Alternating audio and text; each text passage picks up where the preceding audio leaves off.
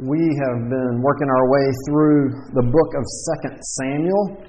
Uh, we'll be in chapter 11 this morning. And it's important for us to understand as we read the Old Testament, we're not just reading bare facts. Uh, and it's not exhaustive either. Uh, we're reading the Word of God, and God is using this historically accurate account of what is going on and what has happened in God's world to communicate to God's people uh, aspects of His character, uh, but also to shape and transform the hearts of God's people. We've seen uh, First and Second Samuel have been pointing us uh, to the king that God has chosen, the one who will rule and reign over his people and on his throne forever and ever and ever. And it's important for God's people as we're hoping for and anticipating and, and, and longing for this king to come, uh, that as we look for God's king, we know uh, the character qualities to expect. Who are we looking for? And as God's people, prior to Jesus coming, as different kings would arise, how do they evaluate and determine is this the one that God has promised? Is this the, the, the one who will sit and rule and reign on God's throne forever, who will perfectly demonstrate and show his character in each and everything that he does, ruling with justice and righteousness and equity and mercy and grace? Or is this one who falls far short? Over the last two chapters, it would seem that David has really grasped and is fulfilling this picture for us of what the king should look like. We've seen him demonstrate and show to us uh, the kindness of God, both demonstrating the kindness of God to enemies within the people of God, and him showing and demonstrating the kindness of, of God to enemies outside of the, the people of God. But what we're going to see in the chapter this week is that David falls far, far short. Uh, as, as much as he emulated and reflected to us the character of our God in these last two chapters, he's at the complete other end of the spectrum in this chapter. As David, in the role of God's king, dishonors his God, dishonors the, the role that he has but also shows us that David needs a true and greater king. He needs a Savior. He needs a Redeemer. And so do you and I. So, if you would, look with me. Chapter 11 of 2 Samuel. This is on page 262 if you're following along in one of the black Bibles there in your seats. We're going to be looking at the whole, uh, the whole chapter together this morning uh, verses 1 through 27. So, if you would, follow along with me in your copy of God's Word. In the spring of the year, the time when kings go out to battle, David sent Joab and his servants with him and all Israel, and they ravaged the Ammonites and besieged Rabbah. But David remained at Jerusalem. It happened Late one afternoon, when David arose from his couch and was walking on the roof of the king's house, that he saw from the roof a woman bathing. And the woman was very beautiful. And David sent and inquired about the woman and said, Is this not, and one said, Is this not Bathsheba, the daughter of Eliam, the wife of Uriah the Hittite? So David sent messengers and took her, and she came to him, and he lay with her. Now, she had been purifying herself from uncleanness. When she returned to her house, then she returned to her house, and the woman conceived, and she sent and told David, I am pregnant. So David sent word to Joab, Send me Uriah the Hittite. When Joab sent Uriah to David, when Uriah came to him, David asked how Joab was doing, and how the people were doing, and how the war was going. Then David said to Uriah, Go down to your house and wash your feet and Uriah went out of the king's house, and there followed him a present from the king.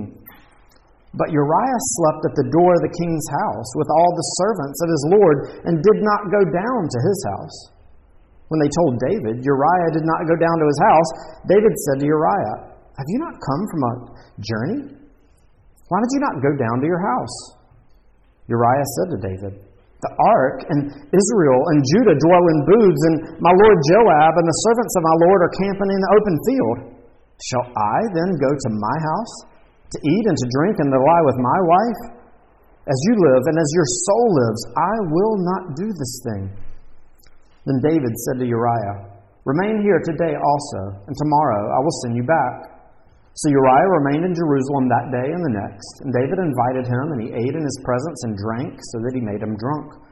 And in the evening he went out to lie on his couch with the servants of his Lord, but he did not go down to his house. In the morning David wrote a letter to Joab and sent it by the hand of Uriah. In the letter he wrote, Set Uriah in the forefront of the hardest fighting, and then draw back from him, that he may be struck down and die. And as Joab was besieging the city, he assigned Uriah to the place where he knew there were valiant men. And the men of the city came out and fought with Joab, and some of the servants of David among the people fell.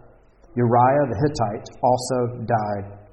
Then Joab sent and told David all the news about the fighting, and he instructed the messenger When you finish telling all the news about the fighting to the king, then, if the king's anger rises, and if he says to you, Why did you go so near the city to fight? Did you not know that they would shoot from the wall? Who killed Abimelech, the son of Jerubbesheth? Did not a woman cast an upper millstone on him from the wall so that he died at Thebez? Why did you go near the wall? Then you shall say, Your servant, Uriah the Hittite, is dead also. So the messenger went and came and told David all that Joab sent him to tell. The messenger said to David, The men gained an advantage over us and came out against us in the field, but we drove them back to the entrance of the gate. Then the archers shot at your servants from the wall. Some of the king's servants are dead, and your servant, Uriah the Hittite, is dead also. David said to the messenger, Thus shall you say, say to Joab, Do not let this matter displease you. For the sword devours now one and now another. Strengthen your attack against the city and overthrow it, and encourage him. When the wife of Uriah heard that Uriah, her husband, was dead, she lamented over her husband. And when the mourning was over, David sent and brought her to his house, and she became his wife and bore him a son. But the thing that David had done displeased Yahweh. Let's pray.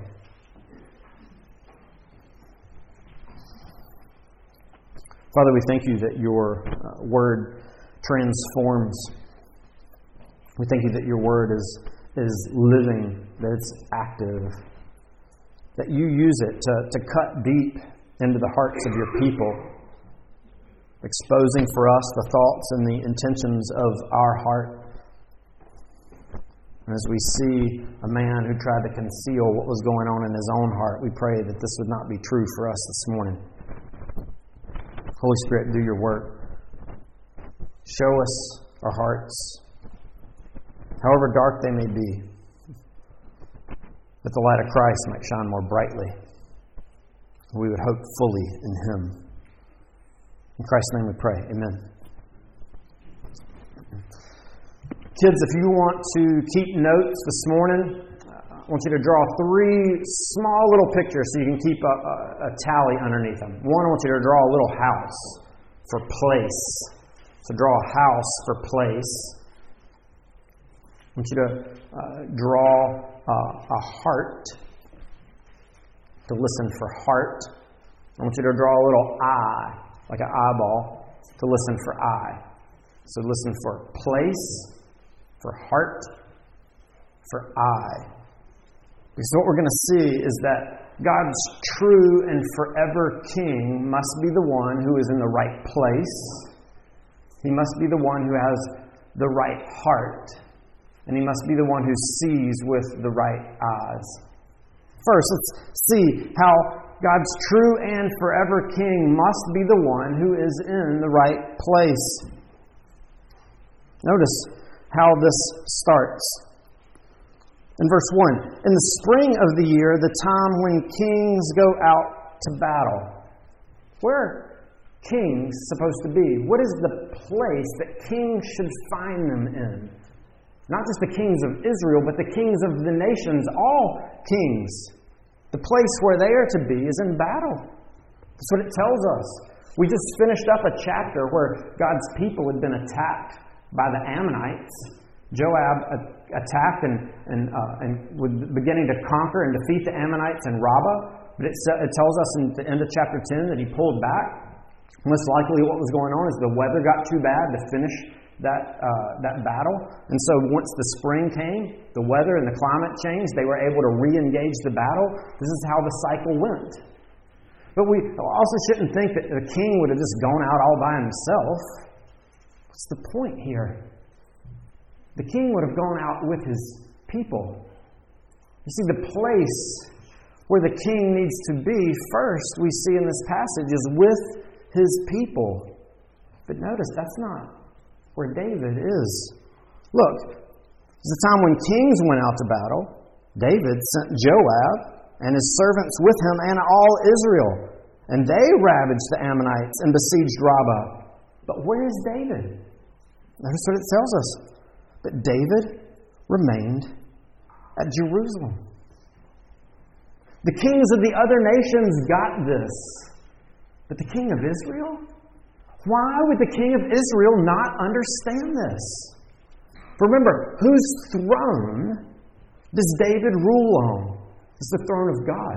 God is the true king. We must remember that. The king of Israel is not the ultimate one in the land, it's God. He rules under God always and is to reflect the character of his God. Where do we see the true king in the midst of this? Notice what Uriah says as he recounts what's going on down in verse 11. Uriah said to David, The ark and Israel and Judah dwell in booths. The ark, Joab, and Israel are on the battlefield. The ark, remember when we've talked about this before? It's the symbol of God's special presence among his people. Where is the true king? Where the true king should be? With his people present among them as they battle and wage war against those who have opposed God and opposed his anointed. But where is David? Not with his people. You think a shepherd would know and recognize and understand this. What kind of shepherd abandons his sheep? What kind of shepherd sends his sheep off all alone by themselves? God doesn't do that. Yet here we see David not in the right place. He's not with the people of God, whom God has entrusted to him to care for, to shepherd, to tend after, and to represent him to them. Where's God? With the people. Where's David? In Jerusalem. I don't know if you've seen the movie Frozen 1 or 2, it doesn't really matter. There's a lovable little snowman in Frozen named Olaf. Something to know about Olaf is Olaf likes warm hugs, which is kind of funny for a, a snowman to like warm things. But you also learn something in the first movie about Olaf is that Olaf doesn't really quite understand where the place for snowmen should be. The place where snowmen thrive. Where do snowmen thrive? Snowmen thrive in the winter. Snowmen thrive in the snow. Snowmen thrive in the cold. But where does Olaf dream and long and sing about being? In summer. Bathing on the beach, sitting in the sand, and at one point, as Olaf is singing this song about existing in the wrong place and dreaming and longing to be in summer, Kristoff asked Anna, Should we tell him? Should we tell him that summer's the wrong place for snowmen to be? When snowmen are in the wrong place and snowmen find themselves in summer, they melt. They die, they wilt, they wither. Here, David, like Olaf, has forgotten. He's forgotten where he thrives. He's forgotten where he was created. and where he has been redeemed to exist and live, not just with God's people, but with God. Do you remember the David of chapter 6 in 2 Samuel? Who saw it as being so incredibly important to bring the ark of God into Jerusalem. Why? Because he recognized and understood the place for God to be was in the midst of his people. And David, recognizing and understanding his role as the king of God, to direct and model discipleship, faithfulness, righteousness before the people, So God needs to be in our midst. As he's promised that we would worship and walk with him in faithfulness and righteousness. And David rejoices and celebrates the fact that God is coming to be his special presence in the midst of his people. But what about what about David now? Where is God's special presence? Well, remember Uriah has already told us. God's special presence isn't in Jerusalem. God's special presence has gone to be with his people. But David doesn't seem concerned about that. David doesn't seem concerned anymore that God's presence is away from him. You see, the king, in rightly fulfilling his role, should model for the people that wherever God goes, I will go.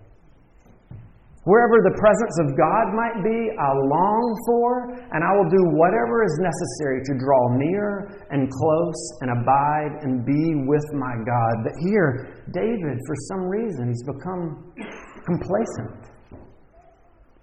It doesn't seem to matter anymore to him whether God is near him or not whether he's dwelling in the presence of God or not. David has forgotten the place that he needs to be to thrive. David remains in Jerusalem and is content to be far and distant from his God, not to pursue him or delight in him or desire him. Uh, you see, we're already beginning to see how David is falling short in this passage. Being God's king, God's forever king, when he comes, we would expect to find one who will always be present with God's people. Remember when Jesus, the one that, that David's reign and his line is pointing to, when Jesus shows up, he sees God's people as sheep with no shepherd. And Jesus' heart goes out to them. And he grieves over them because they are without a shepherd. Here we see David not caring that his people are with no shepherd. But Jesus Jesus is pursuing and gathering and going after his sheep, doing whatever is necessary to bring them to himself that he would be with them. Remember, we looked at this uh, last week, even. The last words that Jesus says to his disciples before he ascends to heaven. As he tells them, All authority in heaven and on earth has been given to me. I want you to go forth to the nations, making disciples, teaching them what I have commanded you. But then he says, I will be with you always. Always. The true and perfect and forever King will never leave or forsake or abandon his people. He will do whatever is necessary, even if it means taking on flesh, to suffer and die and be rejected, so that his people may dwell always with him Thank goodness that Jesus is the true and forever King and Redeemer and Savior of God's people, the true anointed one, and not David. But also, as we think about Jesus, even from, from a young age, his desire always to be present with his Father, to be present with God. Remember what probably was one of the most scary times for Mary and Joseph Mary, I mean, an angel's appeared to you and told you you are going to bear God's son, and at 12 years old, they can't find him. Oops. But once they go back to Jerusalem and find out where Jesus is, they discover him in the temple. And Jesus says, Did you not know that I must be in my Father's house? Jesus recognizes the need for the true and perfect man to dwell always in the presence of God. But also, what we reveal, what the scriptures reveal to us and show us about Jesus is how close he is with the Father. In fact, Jesus, as he's revealing more about himself, more about his character, Listen to what he says to his disciples in John 14. Do you not believe that I am in the Father and the Father is in me? The words that I say to you, I do not speak on my own authority, but the Father who dwells in me does his works. Believe me that I am in the Father and the Father is in me, or else believe on account of the works themselves. See, Jesus, as the Son of God, is in union and communion with his heavenly Father. Always inseparable. From eternity to eternity. This is the one who has become flesh for us. This is the one who has become our King. This is the one who is always in the right place and leads God's people, present with them, present with our God, and brings us into that presence something we need to think and consider as we evaluate and look at our own hearts. As we think about following our King, think about what our King has secured and what He has done for us. Do we want to follow and emulate the life of David? The one who is content to not be near God's people the one who is content to not pursue or desire or to go after the presence of God? Or do we delight in and take advantage of the benefits that Jesus has secured for us, bringing us into God's people? Bringing us into a relationship with Him where He's always present with us, bringing us into a relationship where we can come into the very presence of God. Do we long for that? Do we pursue that? Do we desire that? Because we also need to be aware, as David failed to understand, sometimes when you're in the wrong place, it can affect your heart. People with pacemakers understand this. You get in the wrong place with a pacemaker, and things can go wrong with the old ticker. Cell phones, magnets. Some of them in the past, I think microwaves, there used to be signs up. You have to be concerned. If you get in the wrong place and around the wrong things, it can affect what's going on in your heart, and it won't thrive. It'll begin acting up, not doing what it's supposed to. And we see the same thing here. David being in the wrong place begins to affect his heart. And it's not functioning rightly. Because the true king should be the one who is in the right place. The true king should also be the one who has the right heart. God warned his kings about this. He instructed them about this. Look back over in Deuteronomy 17. We've gone back to this passage multiple times because this is the instructions that God gave his people to the type of king they were to look for, and the rules and the guidelines for how this king was to conduct himself. Look in verse 18 of chapter 17 of Deuteronomy and listen to what God says and what he warns to his king. And when he sits on the throne of his kingdom, he shall write for himself in a book a copy of this law, approved by the Levitical priests and it shall be with him. And he shall read in it all the days of his life, that he may learn to fear Yahweh as God by keeping the words of this law and these statutes and doing them, that his heart may not be lifted up above his brothers, and that he may not turn aside from the commandment either to the right hand or to the left, so that he may continue long in his kingdom, he and his children in Israel.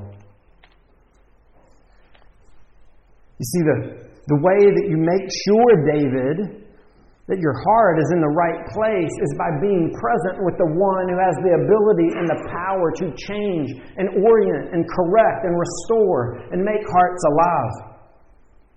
You encounter God, David, in His Word. You encounter God by going into His presence through the means that He has provided. And the result will be that your heart reflects the heart of your God. But here we see that David does not have the right heart. And although where his heart was to be was not above his brothers, Deuteronomy 17 tells us, David, being far from the presence of God, being in the wrong place, now we see his heart showing that it is not functioning and working rightly. Notice how often it's repeated this phrase about what David does to his brothers. Look at verse 14. In the morning, David wrote a letter to Joab and sent it by the hand of Uriah. In the letter he wrote, Set Uriah in the forefront of the hardest fighting, and then draw back from him, that he may be struck down and die. You see here, David We'll cover some of this a little later. In the desire to, to cover and deal with his sin and his shame and what he has done, views Uriah as being expendable. He views himself as being over Uriah. Not him for the sake of Uriah, but Uriah for the sake of David. I'm willing to sacrifice this guy if it means something better for me. And the author here repeats this over and over about the death of Uriah. Look again in verse 17. Uriah the Hittite also died. In verse 21, again, your servant Uriah the Hittite is dead also. In verse 24, and your servant Uriah the Hittite is dead also. And then in verse 26, when the wife of Uriah heard that Uriah, her husband, was dead, dead, dead, dead. Why? Because of David. Why? Because David's heart was in the wrong place. Because David exalted himself and saw himself as being more important than Uriah the Hittite. Uriah could have easily found this in the pagan nation he came from. This is the way the kings of the world act. But for some reason, this Hittite has said, I want to be brought in and be a part of the people of the living God. And Uriah converts. He leaves the false God that he and his family and his people and his country had been worshiping, and he gives his allegiance to the God of Israel and to his king. And what does his king do but betray him and slay him? Just like the kings of the nations. Sound familiar? David's acting a lot like Saul who was very eager at any time to throw a spear or to send David to kill a hundred Philistines for his daughter, thinking that they would slay and bring him to his end. David's heart is in the wrong place. David views himself as being more important than Uriah, but it's not just that. Notice in verse 17. And the men of the city came out and fought with Joab and some of the servants of David among the people fell. It's not just Uriah, other people have died. This comes up again in verse 24 with the, the account. Some of the king's servants are dead, and your servant Uriah the Hittite is dead also. David seems to think He's more important than any and everyone. It doesn't matter who must die, everyone is expendable because I am the most important. His heart has been elevated above every single one of his brothers, and I am willing to hurt and harm and wound and maim and kill anyone if it results in benefit for me.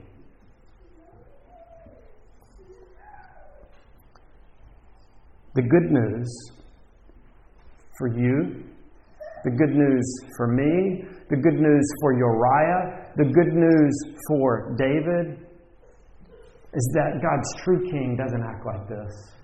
God's true king, his heart, is always in the right place. His heart is always right. Look over in Philippians chapter 2. As Paul, one of Jesus' authorized spokespersons, tells us this about Jesus. He's going to use the language of mind, but the concept is still the same. Listen to how the mind or the heart of Jesus is in stark contrast with that of David. And how Jesus fulfills what we saw in Deuteronomy 17. Look in verse 3 of chapter 2 of Philippians. Do nothing from selfish ambition or conceit, but in humility count others more significant than yourselves. Let each of you look not only to his own interests, but also to the interests of others. Have this mind among yourselves, which is yours in Christ Jesus. That's the royal title there. King Jesus, the anointed one. Have the mind of your king. Have the heart of your king. Look to how your king works and acts and responds and dealt with you. And in light of how he lives and what he did on your behalf, do that to others. Well, what did our king do? What did King Jesus do for you and for me? Well, have this mind among yourselves, which is yours in Christ Jesus, who, though he was in the form of God, did not count equality with God a thing to be grasped Hmm. And like David, who decided to live in luxury and remain in the temple, I mean, in the palace, Jesus said, I'm going to leave the glory of heaven to come and be present with my people. He emptied himself by taking the form of a servant, being born in the likeness of men, and being found in human form, he humbled himself by becoming obedient to the point of death, even death on a cross. Therefore, God has highly exalted him and bestowed on him the name that is above every name, so that at the name of Jesus every knee should bow in heaven and on earth and under the earth, and every tongue confess that Jesus Christ is Lord to the glory of God the Father. Jesus is worthy of all glory and honor and praise. Jesus rules and he reigns and he sits on the throne of our God forever and ever and ever. Why? Because he's the perfect king. He is the king who has the right heart. Unlike David, who thought that he was better than his servants, King Jesus says, I'm going to become one of my servants. Unlike David, who planned and thought, how can I get another to die for me? King Jesus says, What can I do? And how will I redeem my people? It will be by me dying for them. Unlike David, who said, I'm willing to sacrifice another and to find another to give their life for me to cover up my sin and my shame, what do we see King Jesus doing? King Jesus says, I will give my life for my people so that I can cover up and deal with their sin and their shame. You see how Jesus far surpasses David. How Jesus shows us the heart of our God, how he is the perfect king. David is showing us his deep, deep need of a Savior and a Redeemer. And the good news is that Jesus came to die and redeem and give his life for sinners like David and sinners like you and me. Here, we see so far in 2 Samuel 11 God is showing us that the, the, the, true and forever king must be the one who's in the right place. The true and forever king must be the one who has the right heart. And lastly, the true and forever king must be the one who has right eyes. Look at the last part, the last verse, sentence of the chapter. But the thing that David had done displeased Yahweh. That language of displeased, the original language, it, it, it would be phrased like this The thing that David done, had done was evil in the eye of God. It was evil. From, from God's perspective, what David had done was evil. That was how God saw it. That was the eyes through which God viewed all that had gone on. And God's eyes see rightly. And what God has said is this is evil. And what has David done? Well, David's broken almost all of the Ten Commandments here.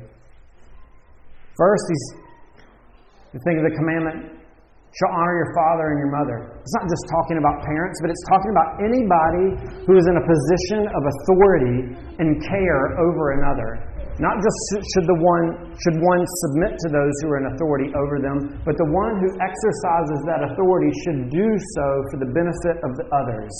And what do we see David doing here? He violates that. He misleads Bathsheba. He misleads and uh, ends up destroying Uriah and other servants. He tempts and brings Joab into also this plot for murder. Murder again, taking the life of another. Adultery is happening here. As David finds out, who is this woman? She's the wife. The wife of Uriah. Wife should have been enough. But when you tack on at the end that it's Uriah the Hittite, do you know who Uriah was? Not just any random guy that David had never seen of or heard. This is one of David's mighty men. The list of a special 30 guys who were valiant and dedicated and committed to their king. This man was a close friend of David's. And he throws all that away. He lies about it. He covets another man's wife over and over. It goes completely against the law that David was to apply to his heart. That he wouldn't raise his heart up against others, that he would love his God deeply and he would love his neighbors as himself.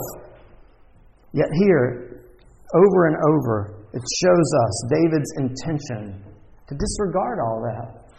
Notice how David sees things. Look back up at what he says.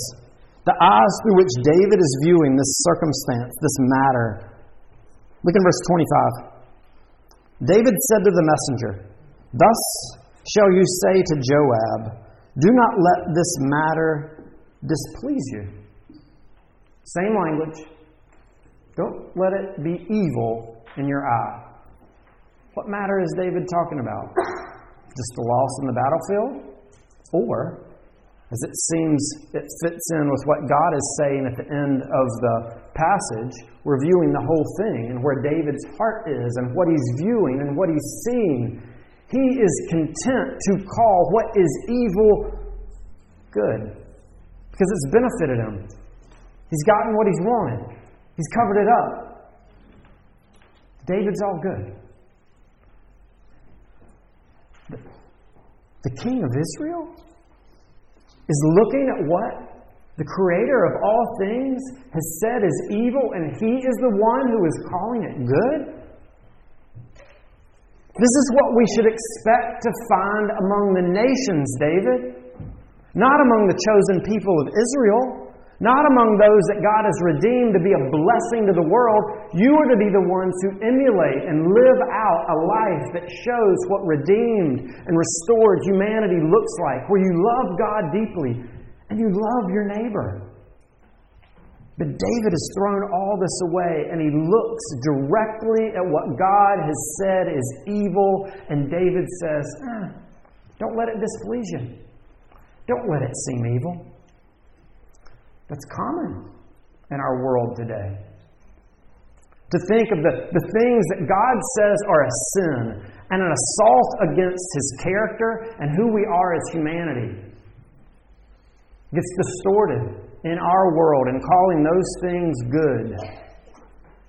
To rebel against God is to be celebrated and proclaimed and laughed at and glorified.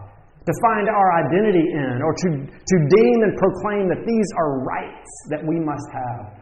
The right to rebel against our God. And if you tell us we can't rebel against God, then you are the evil one. But our God tells us he is the true king. And it really doesn't matter how you see things and what your eyes are seeing. You want to know whether your eyesight is good or not? Measure it up with the standard. That's why they have them in the eye doctor. It's the same chart everywhere. There's a big E at the top. And it's the same size on all of them. When I was in high school, guess what? The big E was blurry the big one. Now, I could have chosen to say, oh man, your sign's off. Let me bring my own in that I can see. And then we'll just say, I got perfect vision. But that's not how it works. Because regardless of what standard I'm measuring up against, if it's not compared to the standard, it's wrong. I needed correction. My eyes needed to be changed. So I got laser surgery. And then I could see correctly. I could see rightly. The big E and the little one was clear. God has said, Do you want to see rightly? Do you want to recognize and call your sin the evil that it is? And not be afraid of doing that? The way you do that is come to me, come to my King. Because Jesus isn't afraid to identify and view sin for the evil and wickedness that it is. How do we know that? Because Jesus recognizes that sin is so sinful that it necessitated the death of the Son of God to deal with it. How evil are you? How evil am I? Apart from Christ, we are sin. But the good news of the gospel is that the King who sees rightly became sin for us. And he knew no sin. And in him we become the righteousness of God. Because our King, Jesus, is the perfect one, who is always in the right place, who always has the right heart, and who sees with the right eyes. Do you know this King? Are you hoping in Him? Look in faith and submit yourself to King Jesus that you might find forgiveness and wholeness and life that He offers to His people. Let's pray. God, we thank you for the good news of the gospel. We thank you for 2 Samuel, where you show us Sometimes by comparison, here by contrast, the beauty of your forever King. Jesus, we thank you that you lived perfectly. You died in our place. You rose, you're coming again. Turn our hearts to you. May our hope be only in Christ, our King, our Savior, our Redeemer. Amen.